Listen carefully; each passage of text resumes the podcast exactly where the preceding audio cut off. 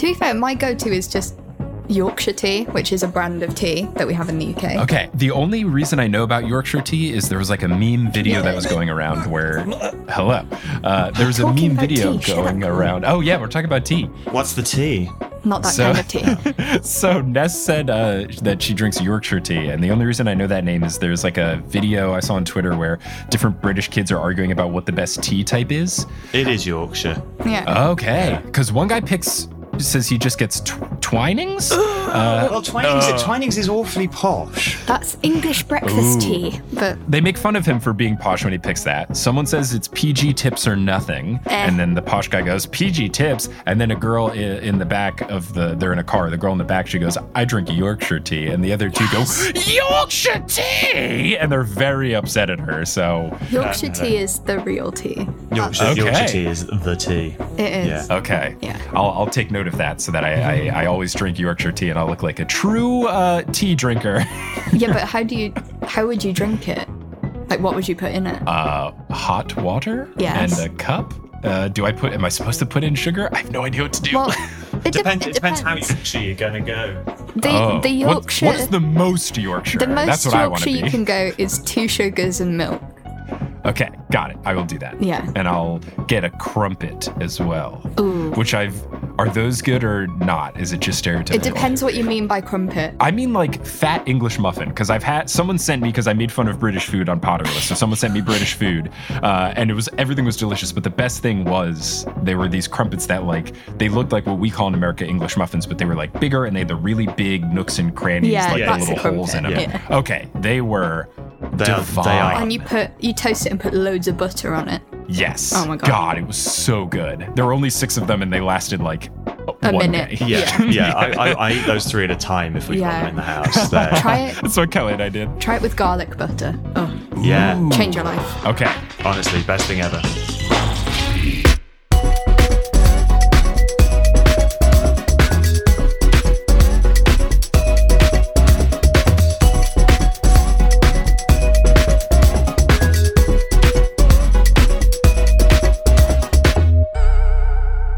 Welcome, fellow sleuths, to Meddling Adults, a game show where we grab our smart and sassy friends and go head to head to test our wits against the prowess of fictional young detectives for charity. I'm your host, Mike Schubert. I'm notoriously bad at solving children's mysteries, which is why I am safely behind the judges' table, letting others duke it out instead.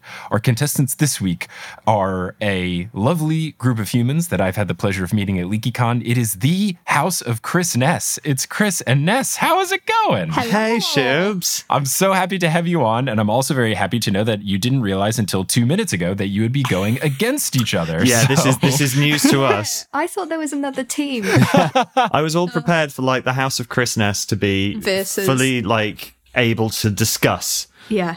No, no, no discussion. Yeah, we're we're putting a division in the house. It's going to become a split level and just right down the middle, a house divided. Hopefully, it can still stand after one of you have won this incredible competition. Now, it is for charity, so let's talk about the charities that you'll be playing for. So, Ness, who will you be playing for in this episode? I am playing for the Albert Kennedy Trust, which is a charity here in the UK. It provides long term, short term, and help for LGBTQIA plus young people uh, who need help with housing. If they are feeling unsafe in their current housing situation, they can help long and short term. All right, great. That's fantastic. How about you, Chris? I am playing for Transfiguring Adoption, who are based in Florida. Gorgeous bunch of people, lovely charity that I met at a convention, oh, a while ago now over in the States, who do amazing work with fostered and adoptive kids and their foster families and adoptive families for the parents and for the children. They work at sort of both levels of helping fosterers who might have foster kids who have very specific needs that they've not had to deal with before, or it might be that the kids need some sort of help in this new situation that they're going into. But they're delightful people and they do fabulous work. That is great. It sounds fantastic. And I'm glad that we can have something positive for Florida on this podcast because a lot of the episodes I do are about Encyclopedia Brown, which takes place in fictional Florida. So we do a lot of dunking on Florida in this podcast. So I'm glad that you are changing our perception as to Florida. And now, you know, maybe fictional Florida has some problems, but at least there's some bright spots in real Florida. Sure. Hooray! The problem is, is we're tourists, so Florida Yeah. to us is just holiday time. Oh, it's just Disney World and Universal Pretty much. Studios and all the fun stuff and not, you know, disappointing us in November of this year. Yeah. Again. Again, uh, how dare they? Well, let's talk about how the game actually works. So, I have recapped some mysteries from Scooby Doo, the esteemed animated television program, specifically from What's New Scooby Doo, the 2002 reboot, which I absolutely adore. You have not watched these episodes before, at least to my knowledge. I'll go through the mysteries. I'll let you all lay out your accusations of who did it, what was their motive, and there will be points awarded for correct guesses. But there are also bonus points at stake. If you say anything particularly funny that I find tickles my fancy, I'll give you a bonus point because that makes me happy in 2020. If you give a ridiculous guess that is completely off the walls, I'm also here for it as well. And you'll also get a bonus point if there's a Misery Loves Company where if your guess matches my incorrect guess, I'll give a bonus point out as well. and if the score is still tied at the end of these three rounds, we will go to a sudden death riddle. Dun dun dun. But we'll see if it even comes to that. Do either of you two have a history with mystery novels or TV shows? Are you into it? Are you big Who Done It fans? we do watch a lot of like unsolved mystery kind of TV Yeah. shows, don't we? Yeah, we do love a mystery. We do love a conspiracy. Oh yeah. Historically terrible at getting it right, though. Yeah. when I was younger, I used to watch a lot of Scooby Doo, but you know, the old Scooby Doo, like where you had just three panels of background animation and they keep running those over and over kind of thing. oh, this is fantastic. Well, let's get into our first mystery, which is called Recipe for Disaster. So, the opening scene in this, as it always is for What's New Scooby Doo, is you see someone in peril first, and then we cut to the gang second. So, the people in peril here, there is a man and a woman who are dressed up in full Mission Impossible spy gear, and they are breaking into, and I kid you not, the Scooby Snacks headquarters. How could So they? they are they are repelling their way in. They start to try to steal the secret formula when they are attacked by a giant sludge-looking chocolate monster. So just this big goopy gloopy monster. And as he attacks the people, one of the two spies, if you will, falls down just like this giant gap. Then they just cut to the gang driving around in the mystery machine in, and I kid you not again, they are driving in a town called Munchville, Ohio. I've been to Munchville, Ohio. It's a real place. Honestly, I would believe it for Ohio, but they say that Munchville, Ohio is the snack capital of the world. I want to go. That sounds so Ohio, doesn't it? We went to a place called Ironton in Ohio for an event last year. Yeah. And it was called Ironton because it was a town that did iron. So yeah, they're driving in Munchville, Ohio. They are passing factory after factory of all of these fictional snack companies, but finally they arrive at the Scooby Snack Factory. And the reason they are there is because Shaggy found a one in a million golden biscuit inside of a box of Scooby Snacks. And the two options for your prize were either to go on an all expenses paid trip to Aruba or to Munchville, Ohio to visit the factory. Aruba? Yes, Aruba. so you could either go on a trip to Aruba or the factory where they make Scooby snacks. And Shaggy obviously chose the Scooby snack tour. Shaggy's just Naturally. in the van like, Aruba? Fuck Aruba. Munchville. What's funny is this is a point of contention between Shaggy and Daphne because Daphne is very upset that they didn't get to go to Aruba. But I don't know if they would have got five tickets to Aruba. Yeah. So I don't really know if Daphne has the grounds to be upset here. I don't know. They arrive at the factory and they are greeted by Penelope Bailey. Penelope Bailey, who, of course, I have identified as she has to be guilty because my rules for guessing Scooby Doo is the first person you meet is always my guess of who is guilty.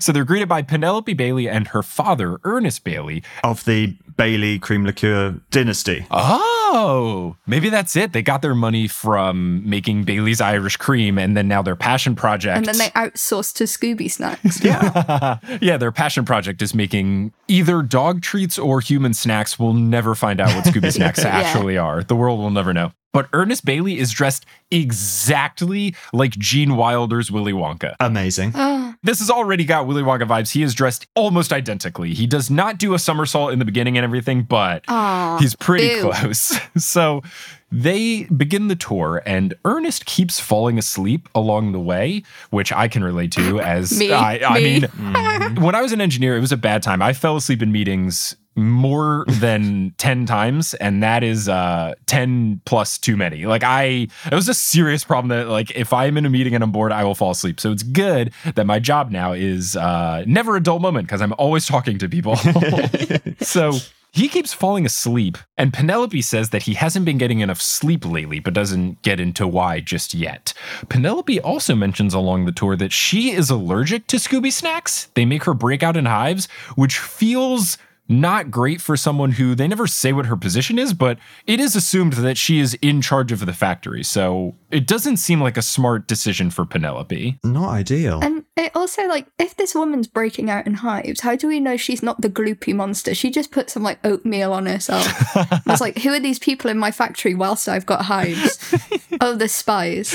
Oh, they're running away from me. I love it. I love the oatmeal theory. It's fun because we don't know what the gloop is just yet. Yeah. So the tour ends very abruptly as Penelope says that the factory line itself is off limits. There was a point where they drove by in this little mini golf cart thing and they got nasty, evil eyed by one of the factory workers on the line. so she warns that that part of the factory is off limits. And then when Shaggy says, Isn't there anything else you can show us? She goes, No, the rest of the factory is terribly messy. Why? So a bit of a suspicious reasoning. Hmm. They don't get into it just yet. Money laundering. That's what they're doing. All right, that's going to be a bonus point for Ness for Yes. assuming that this is Breaking Bad Scooby Snack Edition, where this is all totally is. this Totally a is. front. So they drop the gang off at the gift shop, and before they walk in, Shaggy and Scooby smell the sweet wafts of Scooby snacks. So they follow these visible odor lines you can see in the cartoon, and it gets to this giant machine that is pumping out Scooby snack batter. And when they are there, they get yelled at by that worker who gave them the nasty eye before. Turns out he is a very German man named Mr. Moss T. Meister. So he's Mr. Meister, and he is the quality specialist. All of the names of people in What's New Scooby Doo are absolutely incredible. Mr. Musty Meister. That's great alliteration. Yeah. It's very fun. Hello, wie geht's? I don't know why he's so camp. No, me Oh, that is worthy of bonus point for that incredible impression. Thank you very much. Dankeschön. Alice Clark. So he, as the quality specialist, is very afraid of contamination. So he yells quite intensely at Shaggy and Scooby for being so close to the Scooby snack batter. And Shaggy says he just wants a taste, and Meister warns them that someone else just wanted a taste, but they fell into the machine and got mutilated into the oh. giant sludge monster made out of Scooby snack batter. So this is what we would at least assume is the monster that we saw before. It's a giant Scooby snack batter covered creature. Surely, if mystery going to solve this mystery, Shaggy and Scooby would be so overcome by like this batter, they'd just lick it off and find the person underneath, and they would for Oh, well, once maybe not they be maybe they still will. Oh. Shaggy and Scooby do joke that when they learn the monster is made out of this, they do, they do say, "Oh, finally a monster we're not going to be afraid of." So you hit the nail on the head. Yes. So the gang is in the gift shop. They are trying to buy different Scooby Snack merchandise. They actually Velma wants to buy a really cute Scooby Snack sweater. I'm not going to lie, it's a really good look. She tries to buy it, but the employee at the register is absolutely struggling. She knocks over a display on the way to the register. She says that it's her first day and her name is Trudy, and she's just having a bad one. She tries to ring up the sweatshirt in the register and she pricks her finger. so she runs off to go get a first aid kit. Just a mess of a day for Trudy here. So Shaggy and Scooby on their way to meet back up with the gang. They run into the monster and the gang sees them being chased. There is a point in this chase scene where Shaggy and Scooby almost get wrecked by a giant fan. So it's very reminiscent of the original Willy Wonka where the fizzy lifting drink almost has them fly into the fan. Oh yeah. Mm-hmm. While the chase scene ends, Penelope and Ernest return, and they say that all of the workers in the factory have been scared off by the monster. And if they aren't able to get this monster situation under control, Ernest will have to shut down the factory. And mid sentence, he falls asleep this time. and Penelope reveals now that the reason that he hasn't been getting good sleep is that he's a sleepwalker. Ah. So his sleep isn't particularly restful. Hmm. Okay. the plot thickens. so does the batter. So Fred, oh nice, okay, bonus point Nah, for a pun. so Fred, Daphne, and Velma start looking for clues. While they split up, Fred is alone and he sees someone in full spy garb run by. So he chases after the spy. Daphne and Velma notice that the power is on a timer. So someone is setting the power to go off in the factory. It went off during the chase scene. So it's further thinking that it could be an inside job if someone was able to turn off the power. Hmm. Fred, when he follows the spy, sees her take off her mask, which seems like a bad decision if you're a spy. That's like the first rule of spy school. Yeah, that's Spy 101. Yeah, he notices that it is a lady. He's too far away to make out who it is, but he sees someone with long hair and he assumes at this point that it's some sort of woman spy. Maybe it's the woman spy from the intro that we saw. Who's to know? So, as Fred approaches her to get closer, he realizes that this woman isn't just a random woman. It's actually Trudy from the gift shop. Oh my god. So he thinks this is incredibly suspicious. He tries to chase after her even further, but loses track of her around a corner. There is a point where she looks at a giant vat of Scooby snack batter and smirks, but we don't see anything. I'm just letting that be known as a clue to the viewer that you might not have been able to know from a detail. She sees the batter and smirks during this chase, and then Fred loses track of her. But Fred is stopped by Mr. Meister, who yells at him, thinking that Fred is actually a spy after the secret recipe. And Fred has to convince him, no, I'm trying to help all of you, I promise. So there's another chase scene. Shaggy and Scooby meet up with the gang. There is a point where they all start looking for clues again. And Velma, while they're looking for clues, sees that there are two hazmat suits. So similar to the suit that Mr. Meister was wearing when he was working on the line. Two of those suits are missing. And then they hear a scream. They follow the scream and they see Penelope from before. She is tied up in a chair, surrounded by snack batter. None of it's on her, but it's all over the room and stuff to the sides of her where the chair is. And she tells them that Ernest was sleepwalking, so she went after to make sure he was okay. But then the monster attacked. So there is a final chase scene and a reveal happens of who is behind the monster. So I turn to the two of you. Who do you think is the Scooby Snack Monster, and what are their malicious intents? Okay, I had a couple of theories, one of which vanished when we discovered that it was Trudy from the gift shop in a spy costume. My guess is that it is, in fact, Mr. Bailey, our Willy Wonka impresario himself.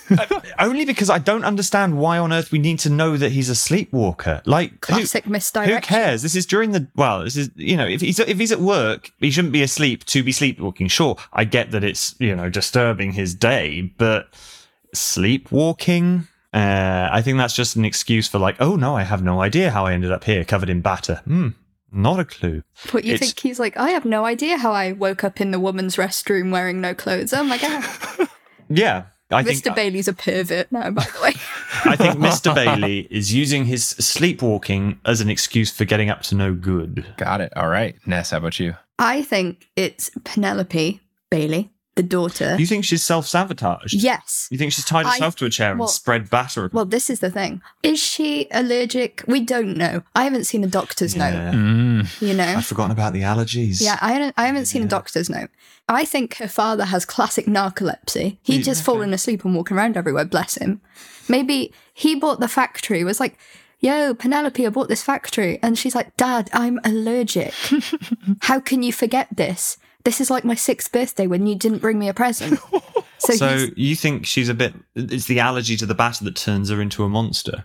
I don't know, I'm just saying, right? I think she's angry at her dad because, you know, this factory. And she's like, oh my God, he's sleepwalking again. God damn it, I need to get daddy's attention. Love me, daddy.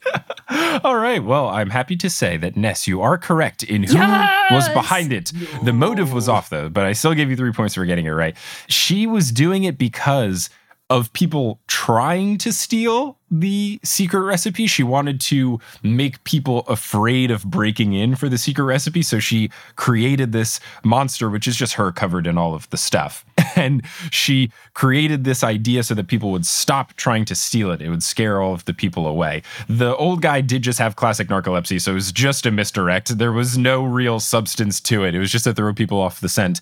And the way she avoided the allergy was those hazmat suits that went missing, she always wore that before covering herself in the batter. And that also made her a bit bigger. You see, if you'd let me keep notes, I might have been a bit better at that.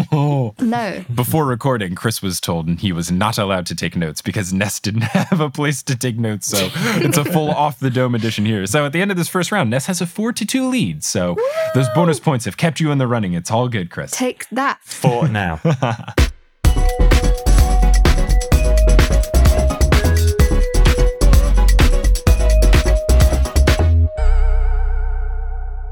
This episode of Meddling Adults is brought to you by Munk Pack. Now, let's be honest, we've all had some healthy snack bars from time to time, and they're usually disappointing in the taste department. They'll taste like cardboard, they'll break apart in a million pieces, they won't satisfy your tummy or your cravings. But Munk Pack is here to fix all of that because they make snacks that taste like our favorite sugary treats, but they only have one gram of sugar or less. They have two to three grams of net carbs, and they're only 150 calories. Whether you're following the keto lifestyle or you just want a snack and you're someone that is trying to eat better or cut back on sugar or carbs and you don't want to sacrifice taste, these bars are perfect for you. I try to eat healthy and I find it harder to snack healthy because it's very tempting to want to get all sorts of cookies and sweets and treats and things like that. But the nut and seed bars from Munk Pack that I had really did satisfy those sweet cravings, but didn't have all the downsides that come along with sweet snacks. So if I'm up late working on podcast stuff, or I don't have enough time to make breakfast, or I just need a snack in the middle of the day and I'm feeling a little tired and I want something to give me a little boost of energy, these bars from Munk Pack are perfect. The bars have a perfect balance of sweet and salty. They have a crunch from whole nuts and seeds, but they still manage to be soft and chewy. It's a really nice dichotomy they've got going on. And they come in delicious flavors like caramel sea salt, sea salt dark chocolate, and peanut butter dark chocolate. That final flavor I just mentioned, peanut butter dark chocolate, is my favorite. It is just so good, getting the creaminess of the peanut butter with that really nice dark chocolate taste, along with the nuts and the seeds. Ah, it's it was just a recipe for success, and I was very sad when I ate my last one. So try it for yourself, and you'll see. As a meddling adults listener, you have a special deal. You'll get 20% off your first purchase of any Munk Pack product by visiting munkpack.com and entering the promo code meddling at checkout. And Munk Pack is so confident in their product, it's backed with a 100% satisfaction guarantee. So if you don't like it for any reason, they'll exchange the product or refund your money, whichever you prefer. So to get started, just go to munkpack.com. That's M U N K P A C K.com and select any product, then enter the code meddling at checkout and save 20% off your purchase. Munk Pack is delicious, nutritious food that you can count on. And thanks to Munk Pack for sponsoring the podcast.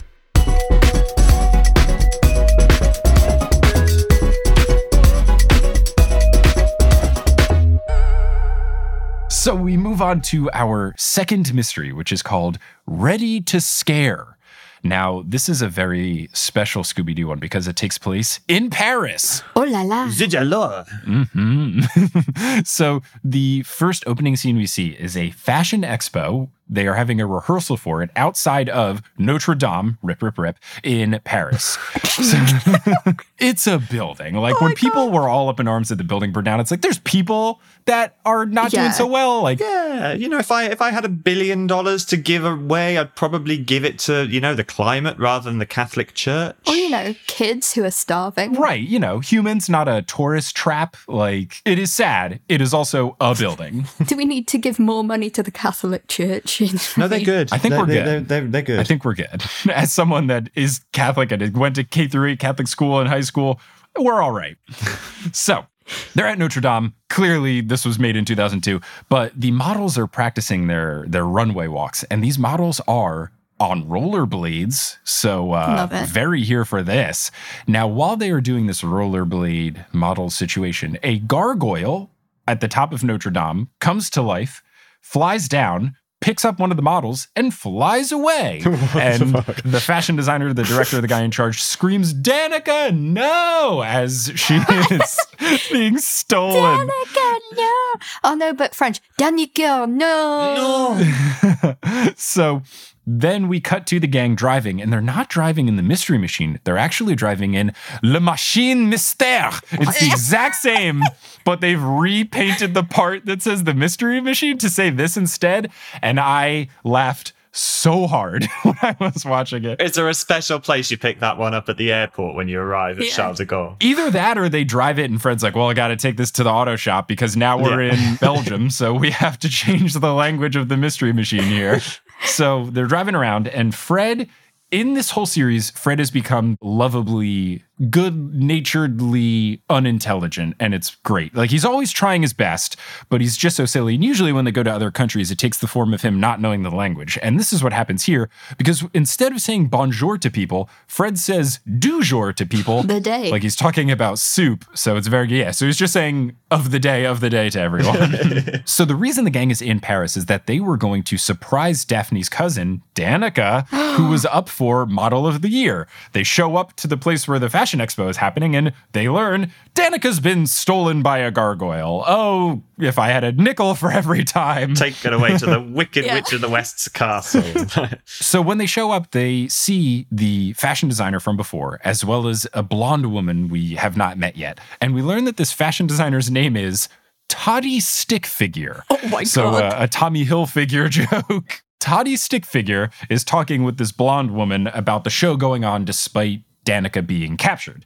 He says the show must go on, and he wants this blonde woman to replace Danica as the most featured model in the performance. I'm sorry, I'm still laughing about the toddy stick. yeah, it's really good. They do this with a lot of names where there's an episode that it didn't really work for the show, but I did watch it where they had a Jane Goodall character and her name was Joan Goodsum instead of Jane Good All. Like they do this with a lot of celebrity names, and I'm so incredibly here for it. oh gosh. So Daphne overhears this and she's livid that they are not upset about Danica being stolen. Toddy seems very much way too okay with this.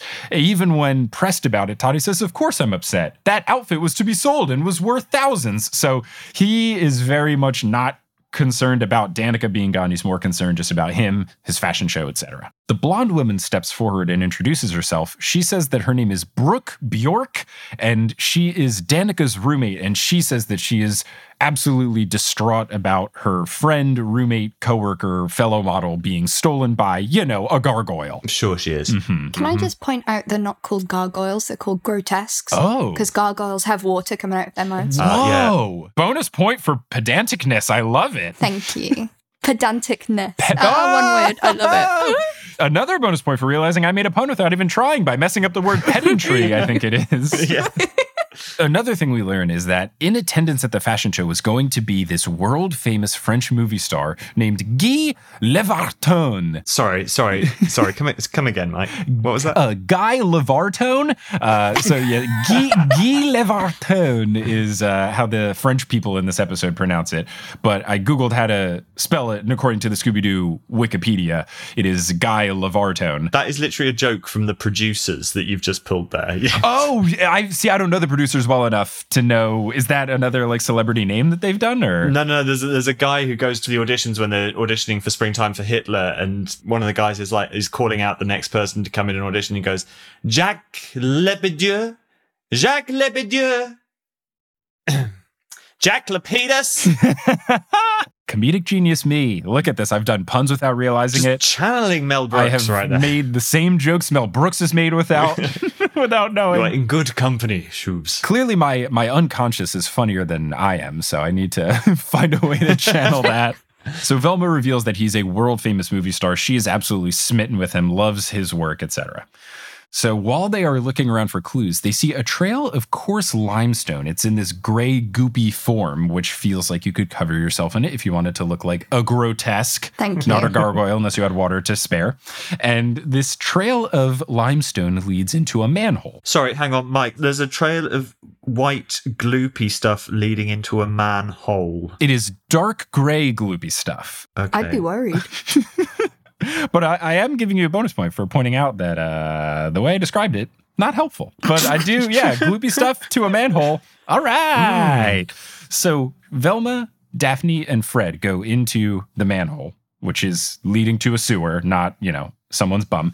And Shaggy and Scooby go into Notre Dame to look for clues there.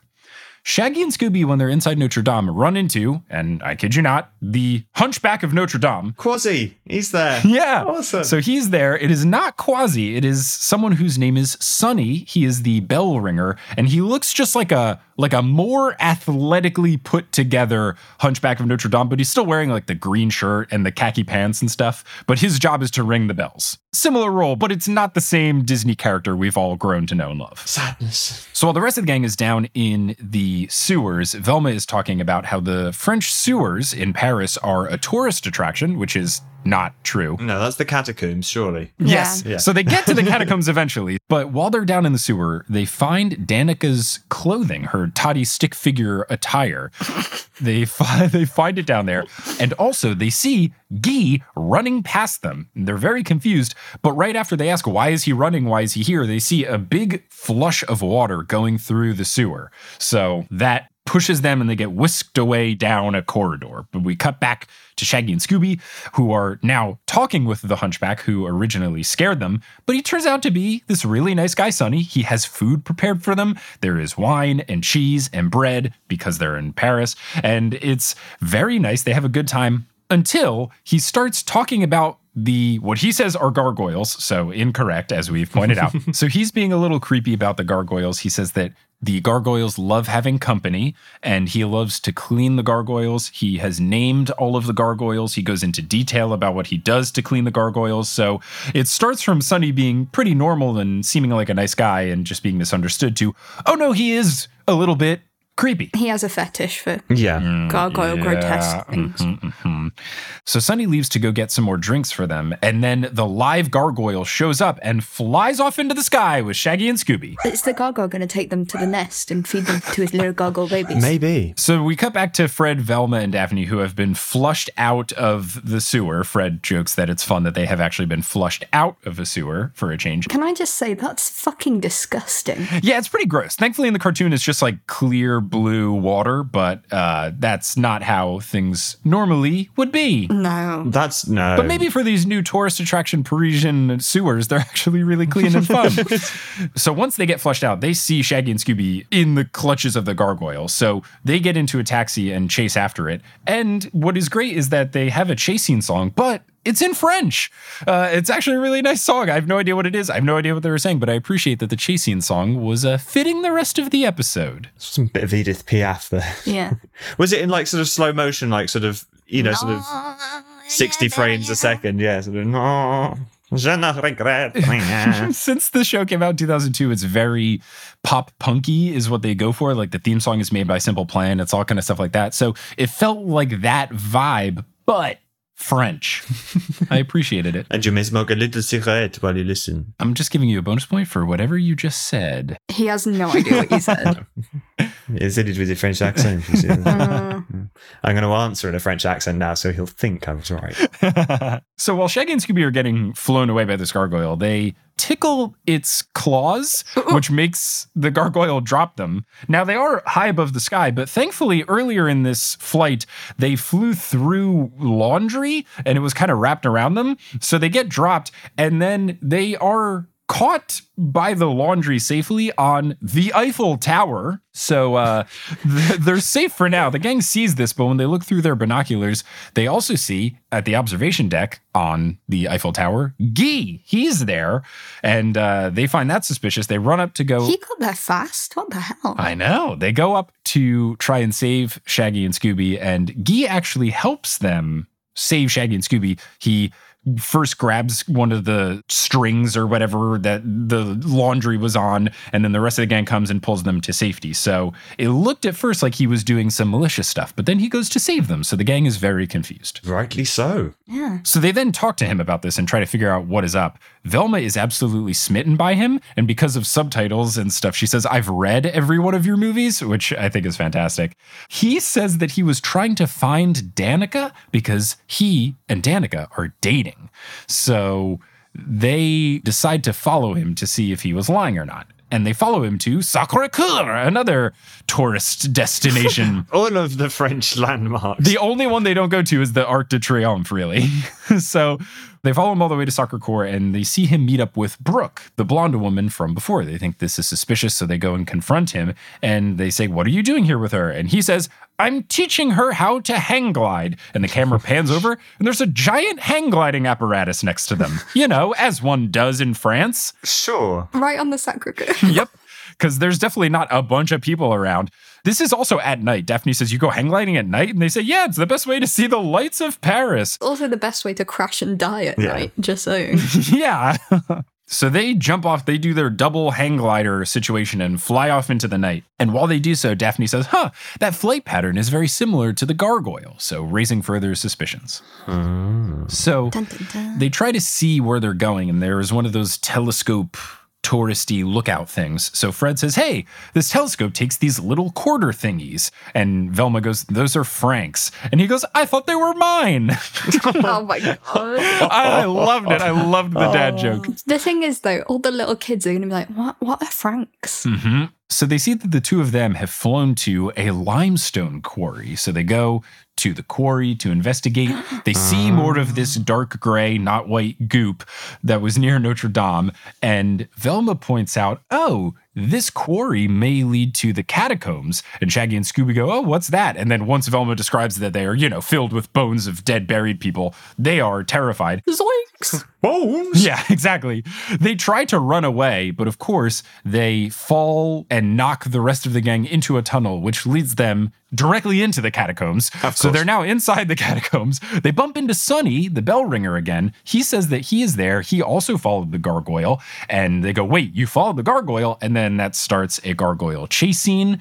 And they escape from this chase scene. But part of the gargoyle's wing is broken. And they see that it's covered in rubber and it looks like it's a wing suit. So it very much feels like a hang glidery vibe. So they have their big plan to try to capture the gargoyle and figure out what's up. So the plan is to dress Daphne up as Danica since they are cousins. They look similar. So they give her a wig and put makeup on her and stuff. They're going to have her go back into the fashion expo and then the gargoyle will want to capture her because that's what the gargoyle seems to be after.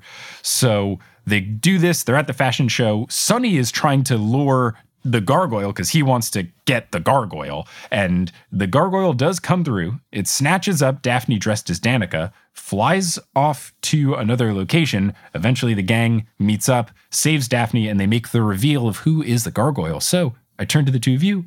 Who is the grotesque? And what was their reasoning for doing all of this? I have a question first. Did they find Danica when they found Daphne? I will just say they have not found Danica yet. Oh, Rip. Whether or not she comes back is a mystery, but I will say Danica is found to be safe. Okay, that's what I meant. so she's not dead. Like they do find her. She's not just in Yeah. the catacombs. no, she's alive. Do you want to go or should I? no, go? no, I went first Okay. last time. Shouldn't I? Are you getting really competitive now? And you're like, I'm you always- have to go 1st I'm re- I am really competitive. You know know. this. okay, I'm gonna. It's killing me that you've got more points than I have. I bet. If I win, is this going to be like that time we played Monopoly and you got really angry because I won? yeah. Mm, Fair enough. Okay, I think it was Brooke. Ooh, okay. That is the blonde one, isn't it? Yes. Brooke Bjork. that one, BB, my girl BB. I'm going to say her because Danica was like the best model, Mm. and Brooke maybe wanted, you know, she maybe thought, no, I'm the best model. I need to get rid of her so that I can do the fashion show, so that Tommy stick figure will like me. Whatever his name is, Toddy. Sorry, Toddy stick figure. And also, if she's been having hang gliding lessons from Guy, that gives her the thing for the suit. Okay, all right. Chris, how about your guess? Oh, I have not the first bloody clue. um, I have a selection of theories which I will rattle through and then just randomly pick one. So my initial thought was that it would probably be the the jealous roommate. Yeah. So I can see where you went with that one, but you've gone with that one. It'd be boring to go. I agree with Ness. I was leaning towards Guy for a little while. It's kind of random how he just turned up. Yeah, I was like, "What- what's he doing here? What- How did he get up there? All a bit weird. And then I was just thinking about well, why the hell is Sonny in the catacombs at the end? And Well, we know Like- he's a bit weird. we know he's a bit weird, but like, how did he get there? Why is he there? Does he need to be there? No, he doesn't. He did clarify he was there because he had seen the gargoyle fly there and he followed it. That was his justification. Sure, but he appeared to have followed it through an underground catacomb. They don't say that he necessarily came from the catacombs. He could have just taken the same route that the gang did, where they got to the quarry first and then got into the catacombs. Yeah, so that's a possibility. They never say how he got there. If he's a hunchback of Notre Dame, I wonder maybe if he's got like all the flying apparatus Ooh. like tucked away nicely in his hunch. Ah. That was my other thought. Under his little tunic. yeah. Yeah. Yeah, and he just like pulls the strings and they like wings appear. Okay. It was a visual demonstration for the purposes of this podcast. Yeah. it looked great. Folks at home, it looked phenomenal. Works well on the radio. Uh, for no particular reason at all, I am going to go with Guy. okay. Can I just say, what if Brooke and Guy were working together? Well, maybe they were. I think it was Guy. I don't know why. Okay. I am going to award Chris with a bonus point because Guy was involved, but he wasn't the only one. It was Guy and I'd just say it that. was Guy and Danica. Oh, ah, Sneaky bitch. Yeah, so basically, Danica reveals that being this world famous model just became too much. So she wanted to leave it behind for a simpler life, like her cousin Daphne. with a gargoyle. The- yeah, so she is actually the grotesque.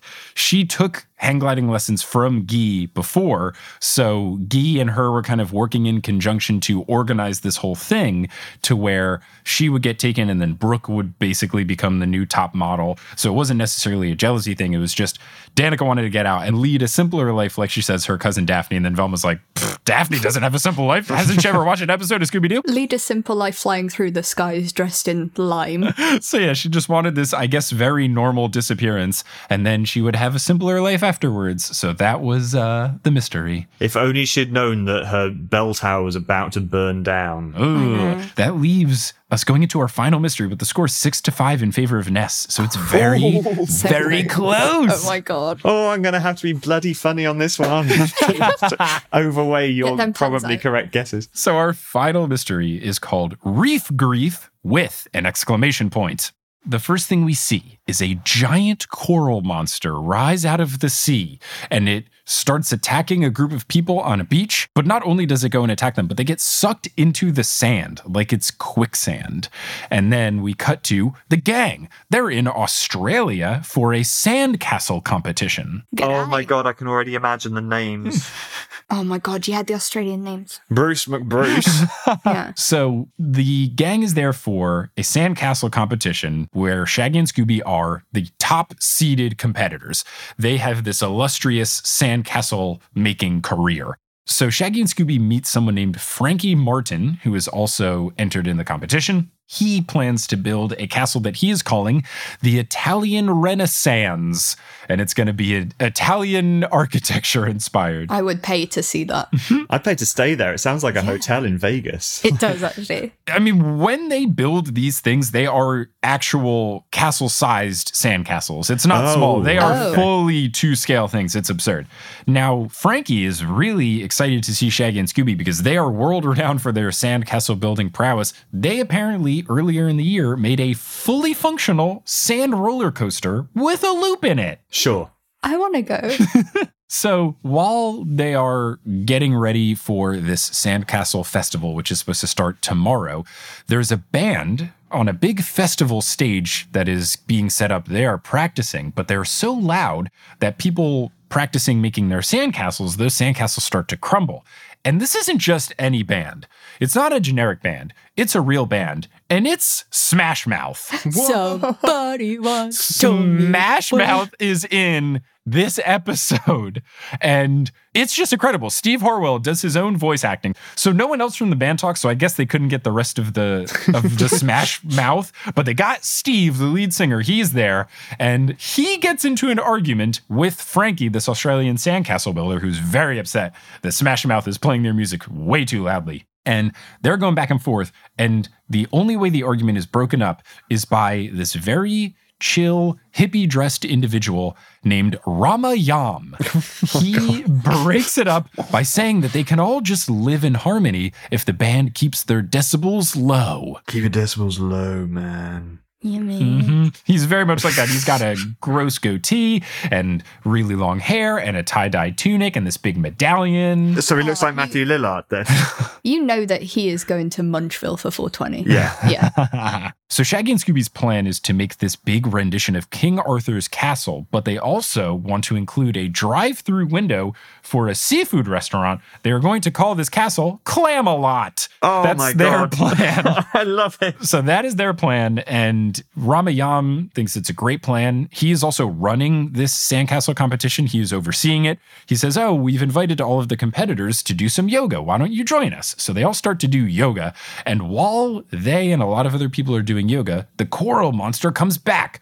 Rises out of the sea, starts to attack them. People get sucked under the sand. The normal situation. Your standard everyday coral monster attack. Can I just ask, when you say sucked under the sand, do you mean like they're just gone? They fall under as if they completely fell through a quicksand pit, but it's very rapidly. So it's very much like a whoop, and they are underground. Okay. So later that night, the gang is taking shelter in Shaggy and Scooby's castle, which they have started to build.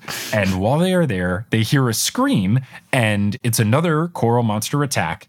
And once it starts to chase after Shaggy and Scooby for a while, in the classic chase scene nature of What's New Scooby Doo, the monster goes back into the water. So they think that's strange that they were able to successfully outrun one of the monsters. Hmm. So they had gotten split up from the rest of the gang who sees Ramayam at the scene of the scream. They talk to him. He says that he went out to help, but while he was going to help people, three more people got sucked away.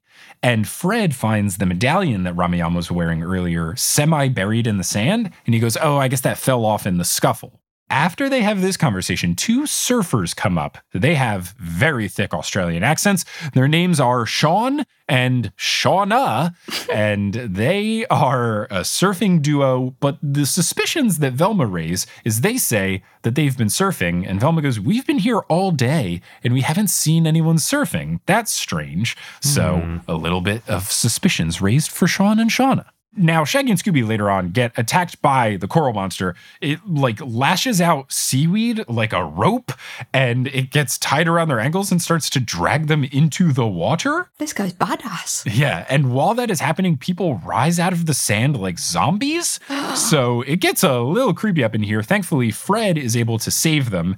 And after they are brought to safety, Fred finds a little breathing tube. So maybe this is how the coral monster is breathing underwater. Who's to say? Hmm. Cut to the next day. Shaggy and Scooby are working on their castle. Martin is working on his castle. And Steve from Smash Mouth is back.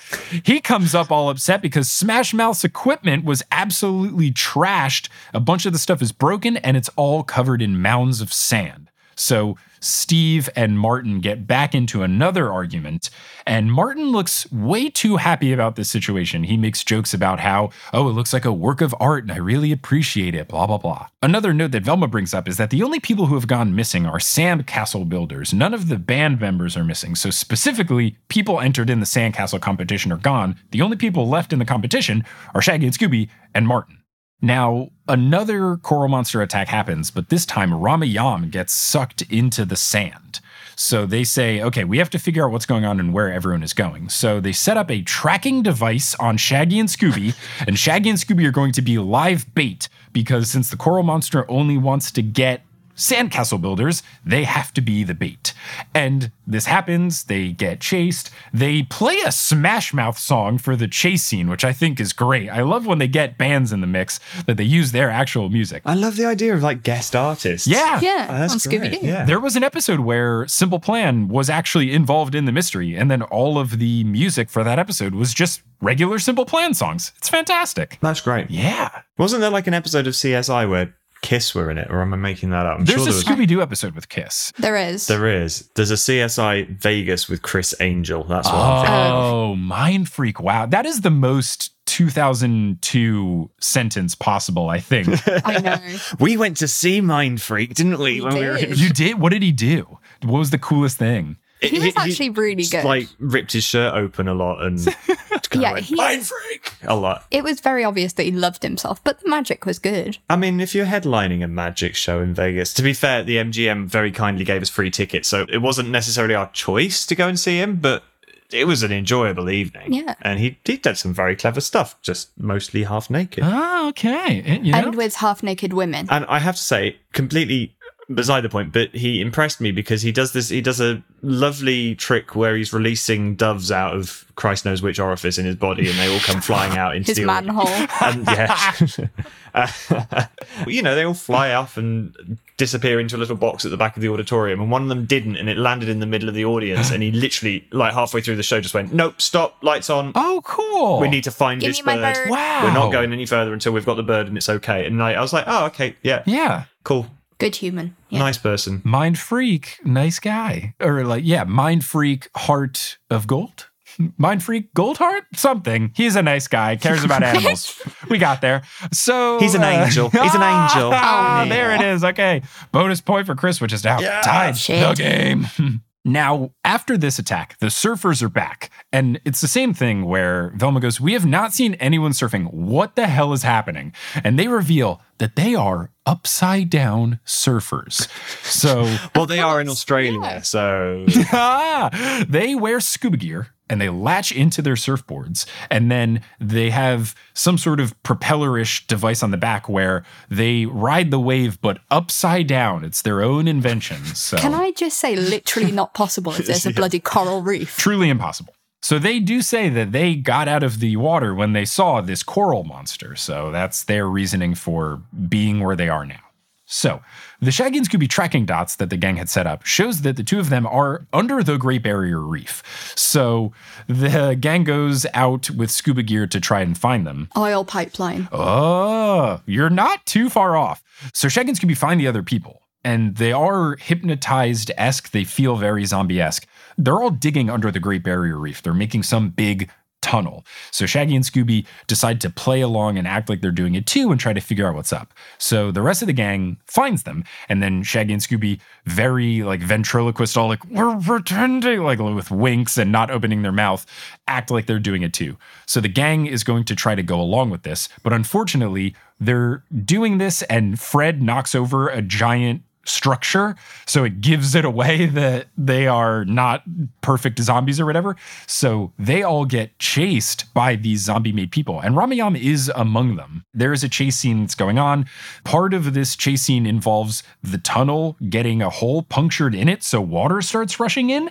And the coral monster shows up, but it saves Scooby from being stuck in the tunnel and safely delivers him back to shore. The rest of the gang is able to get back on the boat that Fred, Velma, and Daphne used to scuba dive down underneath to find them.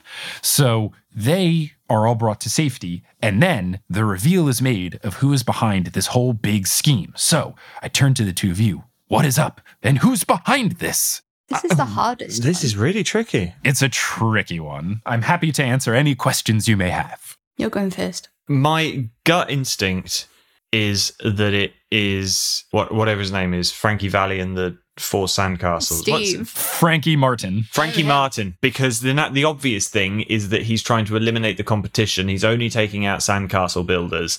That seems like the obvious choice. And that was my gut instinct. However, for reasons yet again unknown, I am going to go with your man Steve from Smash Mouth, Oh, and he's got oh, wow. some weird and ulterior motive. Because quite honestly, why else is he there? Apart from the fact that he's playing a festival and I assume promoting a new album on Scooby. like what? It doesn't really work like that. It's not like going on a chat show, is it? To promote your new work, like you don't go on a kids animation to no. Next level marketing from Steve from Smash Mouth. Always got to innovate. Steve from Smash Mouth, who quite honestly we haven't heard enough from in this story, or life generally. Where has he been under the Great Barrier Reef, sucking people into the sand? I wondered what you were going to say at the end. Yeah, you, I know you did. Okay. I'm going to go Ramayam. Ooh, okay. Ramayama Ding Dong. Has there been a Ramayama Ding Dong? Yeah. Is there a reason, or was it just so that you had an excuse to say Ramayama Ding Dong, which is completely valid? no, there is a reason. Although I there is a grain of truth in that. Mmm. What? Sorry, it's just It's a sand that was joke. a sand joke. It was Uh. grain of truth. Oh, okay. You're um bay leavable. Get it, sand bay. I think I think you're I jumping the tides think- out on that joke. Oh my god. Oh my god. Stop. Stop. Because you're going to earn points. Shut up. Shut up. Anyway, I'm going to carry on. I think it was him because he's invited all these people to the sandcastle competition. Sounds like a great distraction if you're trying to build, you know, an oil pipeline under the Great Barrier Reef. Mm. It's like, oh, I know. I'll invite all these people. Oh, I'll also invite my good friend Steve from Smash Mouth because the music will drown out my drilling for oil. Well, I'm happy to let you know that, Ness, you are correct. It was Ramayam. and you are so very close to what it was. Now, Chris, I did give you two bonus points for uh, first thinking it was Steve from Smash Mouth, and then also the the grain joke was very solid. So Thank you. the final you, score Mike. will be nine to eight. But Ness, you were so close to the money. So what he was doing was trying to build the Reefway. So he's not actually Ramayam. He's some dude named Spencer Johnson in disguise as Ramayam. He's basically like they were ahead of their time. He's an Elon Musk spoof, basically. Oh. He wanted to make this highway under the ground called the Reefway. So the sand castle people were getting sucked down because they're so good at building and digging stuff Yeah. that they could help make this tunnel. Duh. And then his medallion that he's wearing, he used to hypnotize them into Ah. following his orders. So that was his whole master plan. What was the straw bit about? The breathing tube thing. Yeah. I think that was just a misdirect to make you think it might be the surfers since Uh. they use scuba gear to do their upside down surfing. Yeah. So I think it was just a, a misdirect there.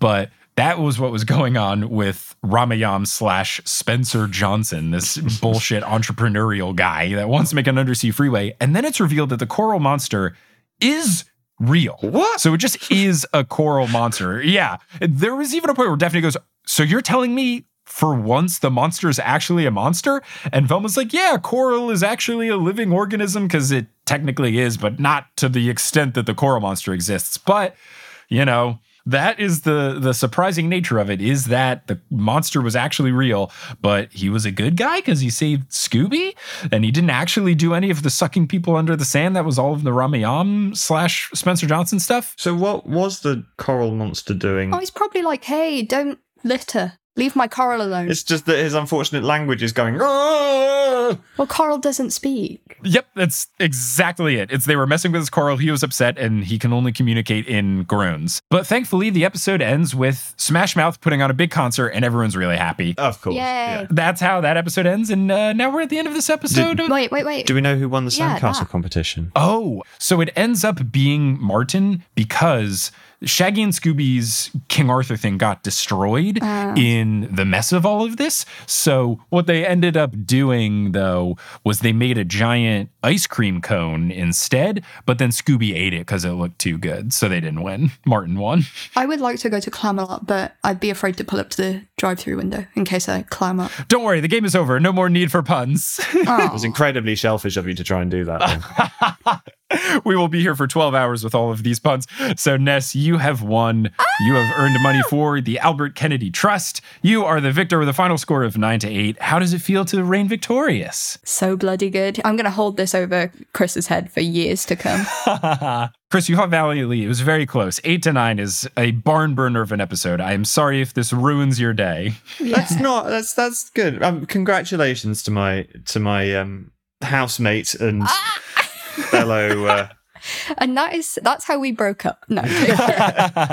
I'm very sorry to be at the root of all of this. Uh, but thank you both so much for joining. thank If- you for having us, Mike. Oh, of course. If there's anything that you're doing uh, online or otherwise that you want people to check out, where can they go? What can they do? I will be hopefully vaccines and travel allowance permitting somewhere in a Comic Con near you in the hopefully not too distant future. I've got a diary full of exciting things from America to Australia to all around Europe that hopefully will be happening in 2021. In the meantime, I'll be um, wherever you want me, mostly online. You can check out my website, it's chrisrankin.co.uk. If you're missing conventions, and there is lots of signed goodies and things to be purchased there which help poor suffering actors like myself. That is, of course, a joke. Half the money we earn from my web store goes to the Albert Kennedy Trust. So win win for them tonight. yeah. That's great. Yeah, yeah. I'd just like to say, you know, look after yourselves, look after your family. Uh, All right, Jerry Springer. Uh, trans rights are human rights and Black Lives Matter. Amazing. What a perfect thing to promote and what a great ending note for this episode. So thank you all so much. And listeners, thanks for listening. And, you know, I got to say, you two were very good at solving these mysteries. You were on no, top no, of it. no, so no, no. We we weren't. Ness was good, and you made a lot of puns. that's what I'm You here did. for. I've got to the age where dad jokes are all I have left. Uh, well, it was wonderful, and the two of you are truly some of the finest meddling adults.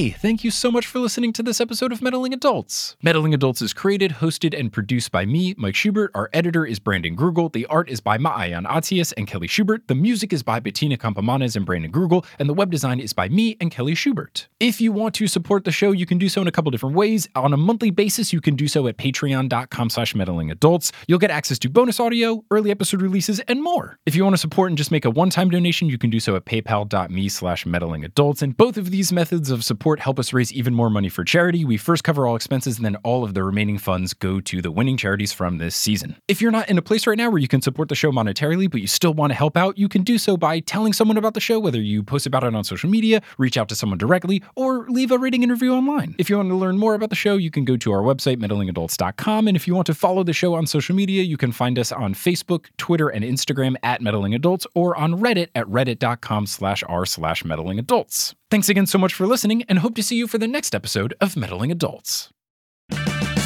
Purchase new wiper blades from O'Reilly Auto Parts today and we'll install them for free. See better and drive safer with O'Reilly Auto Parts. Oh, oh, oh, O'Reilly Auto Parts.